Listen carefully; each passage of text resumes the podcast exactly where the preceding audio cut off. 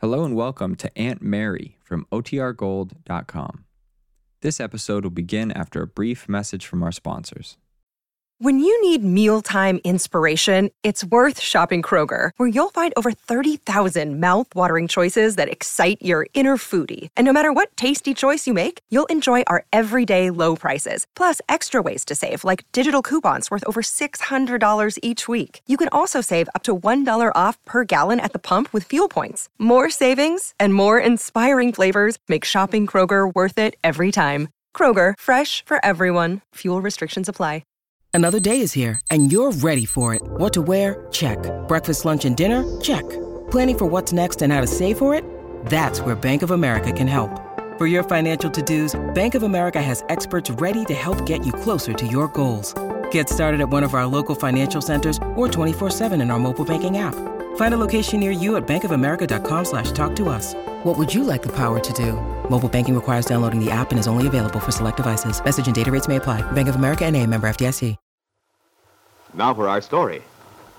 The young Italian couple, Mario and Carla Descari, had enjoyed themselves at the opening of the supper club this evening. The occasion had represented a celebration for them, the beginning of a new phase in their relationship. Mario had conquered his jealous suspicions regarding Bill Meade and Carla, founded on a rumor he'd heard in Wakefield. A conversation with Aunt Mary had made him see how foolish it was for him to doubt his wife's love, and he'd resolved to overcome his jealousy. From now on, he was going to trust his wife, trust her love for him. Mario had been very gay when they started out for home with Bill and Peggy in Bill's new car, but suddenly his mood had changed. The others had noticed his silence, but had decided he was simply tired and sleepy. Well, now the young Italian couple are in their bedroom. Carla is brushing her hair while Mario, still fully dressed, watches his wife's reflection in the mirror. Oh, I had such a good time tonight, Mario. Didn't you? Beautiful the way Lily Devon changed that old banquet room. Mario, let's go there every once in a while, shall we? It's good for us, getting out and seeing people. Now that we're such good friends with Bill and Peggy, we can all go together, huh? Mario, What? what's the matter? You haven't said a word. How could I? You've been talking to Blue Streak. Oh, yes, I guess I have been. I was just excited from the party. From the party, huh? Oh, sure, Mario, you know, seeing everybody, being dressed up, and the music. Is that the only reason you're all hopped up? Well, what do you mean, Mario? Why else? I'm just asking. Mario, what's wrong?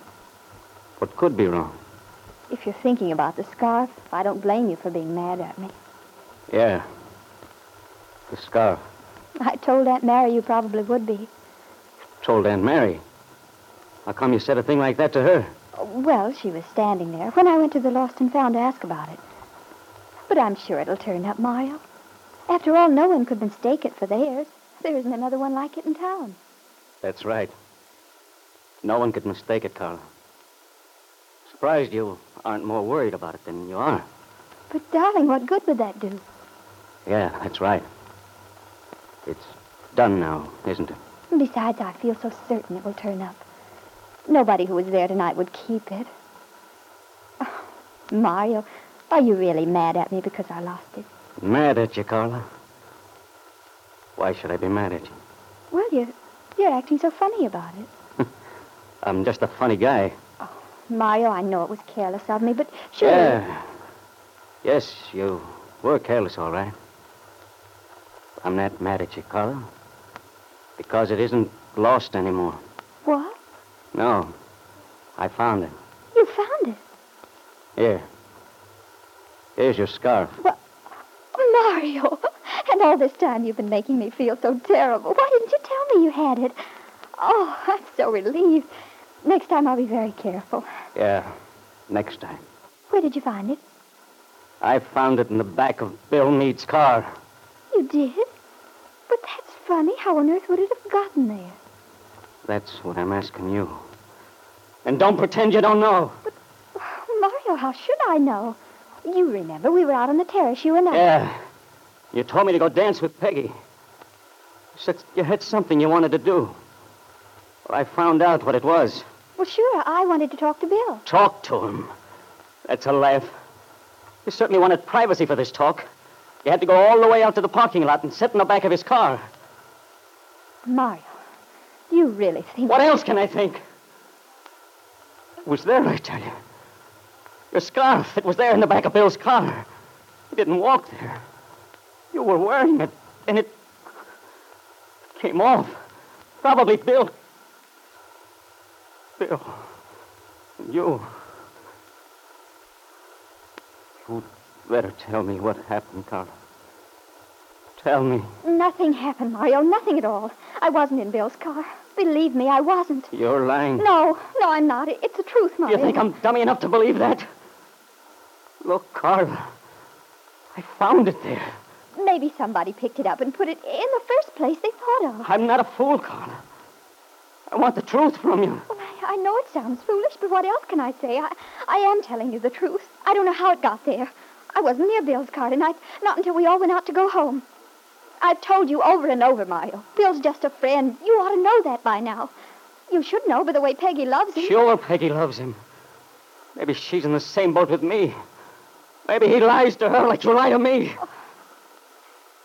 Carla, I think you'd better tell me what happened while I was away. Well, Peggy was engaged to this other fellow. You and Bill had a fine time for yourselves then, didn't you? Mario, don't mean that. Well, this is all in your own head. All this wicked thinking because you imagine these things. I didn't imagine your scarf being in Bill's car, did I? It was there. I felt it in my hand right in Bill Mead's car when I was looking for the compact you dropped. I felt the soft material of it and... Then I, I knew the whole story. But you didn't know, because there's nothing to know. You, you made it up somehow. Oh, I don't understand what's happening to us. Yeah. Well, I understand. And I'm going to do something about it, too. What do you mean? You think I'm going to stand around and let my wife double cross me with a guy who's supposed to be a friend? Not on your life. But he is your friend, Mario. These things that keep happening, I, can't understand. I see how they must look to you. And to me, it's like a, a nightmare because they're not true. That's what you tried to make me believe before. You kept saying I just looked that way. That I should trust you. And I did. You talked me out of it all right. And then you thought you were safe. You thought you didn't have to be careful anymore. Only you made the mistake of leaving your scarf. Oh, why can't I make you see? You have, I see, all right. I'm wise now. You don't have to act anymore. Pretending to love me. Giving me all this stuff about looking at you so I could see how you love me. Well, I'm looking. True, Mario, I do love you. Whether you believe it or not. But I don't know what to do. Everything was all right. We were happy tonight. And now I... Yeah. And now, I was happy. You got around me, so I trusted you. I told myself I was foolish. I wouldn't let myself think about it. Let them look at my wife, I said to myself. She only loves me. So what difference does it make? And I watched you, laughing with Bill. Just friends, that's all. That's what I told myself. Till tonight, when I saw your scarf there. Then I know. If you believe it, how can I convince you? I've told you so many times. There's nothing more I can say. That won't do you any good. You take a few tears and I'll forgive you. Wrong. No. I'm so tired of trying to make you understand. I feel so helpless. Sure, you're helpless. Because this is finally it, Carla. This is the one time you can't talk yourself out of it. But you're going to talk, Carla. You're going to tell me the truth. I don't know anymore. I can't. Stop it. Stop crying, do you hear me? Oh, Mario, Mario. Why? Why? You ask why. After the night.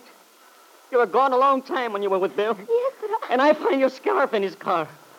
I'm supposed to laugh and say, what a coincidence, and not make anything of it. All right, all right. Make something of it. I don't know anymore. No, you're going to tell me. Just let me alone, Mario. You're going to tell me, Carla, everything. And this time it's going to be the truth. The truth. The truth. You don't know the truth. I'm going to hear it from you.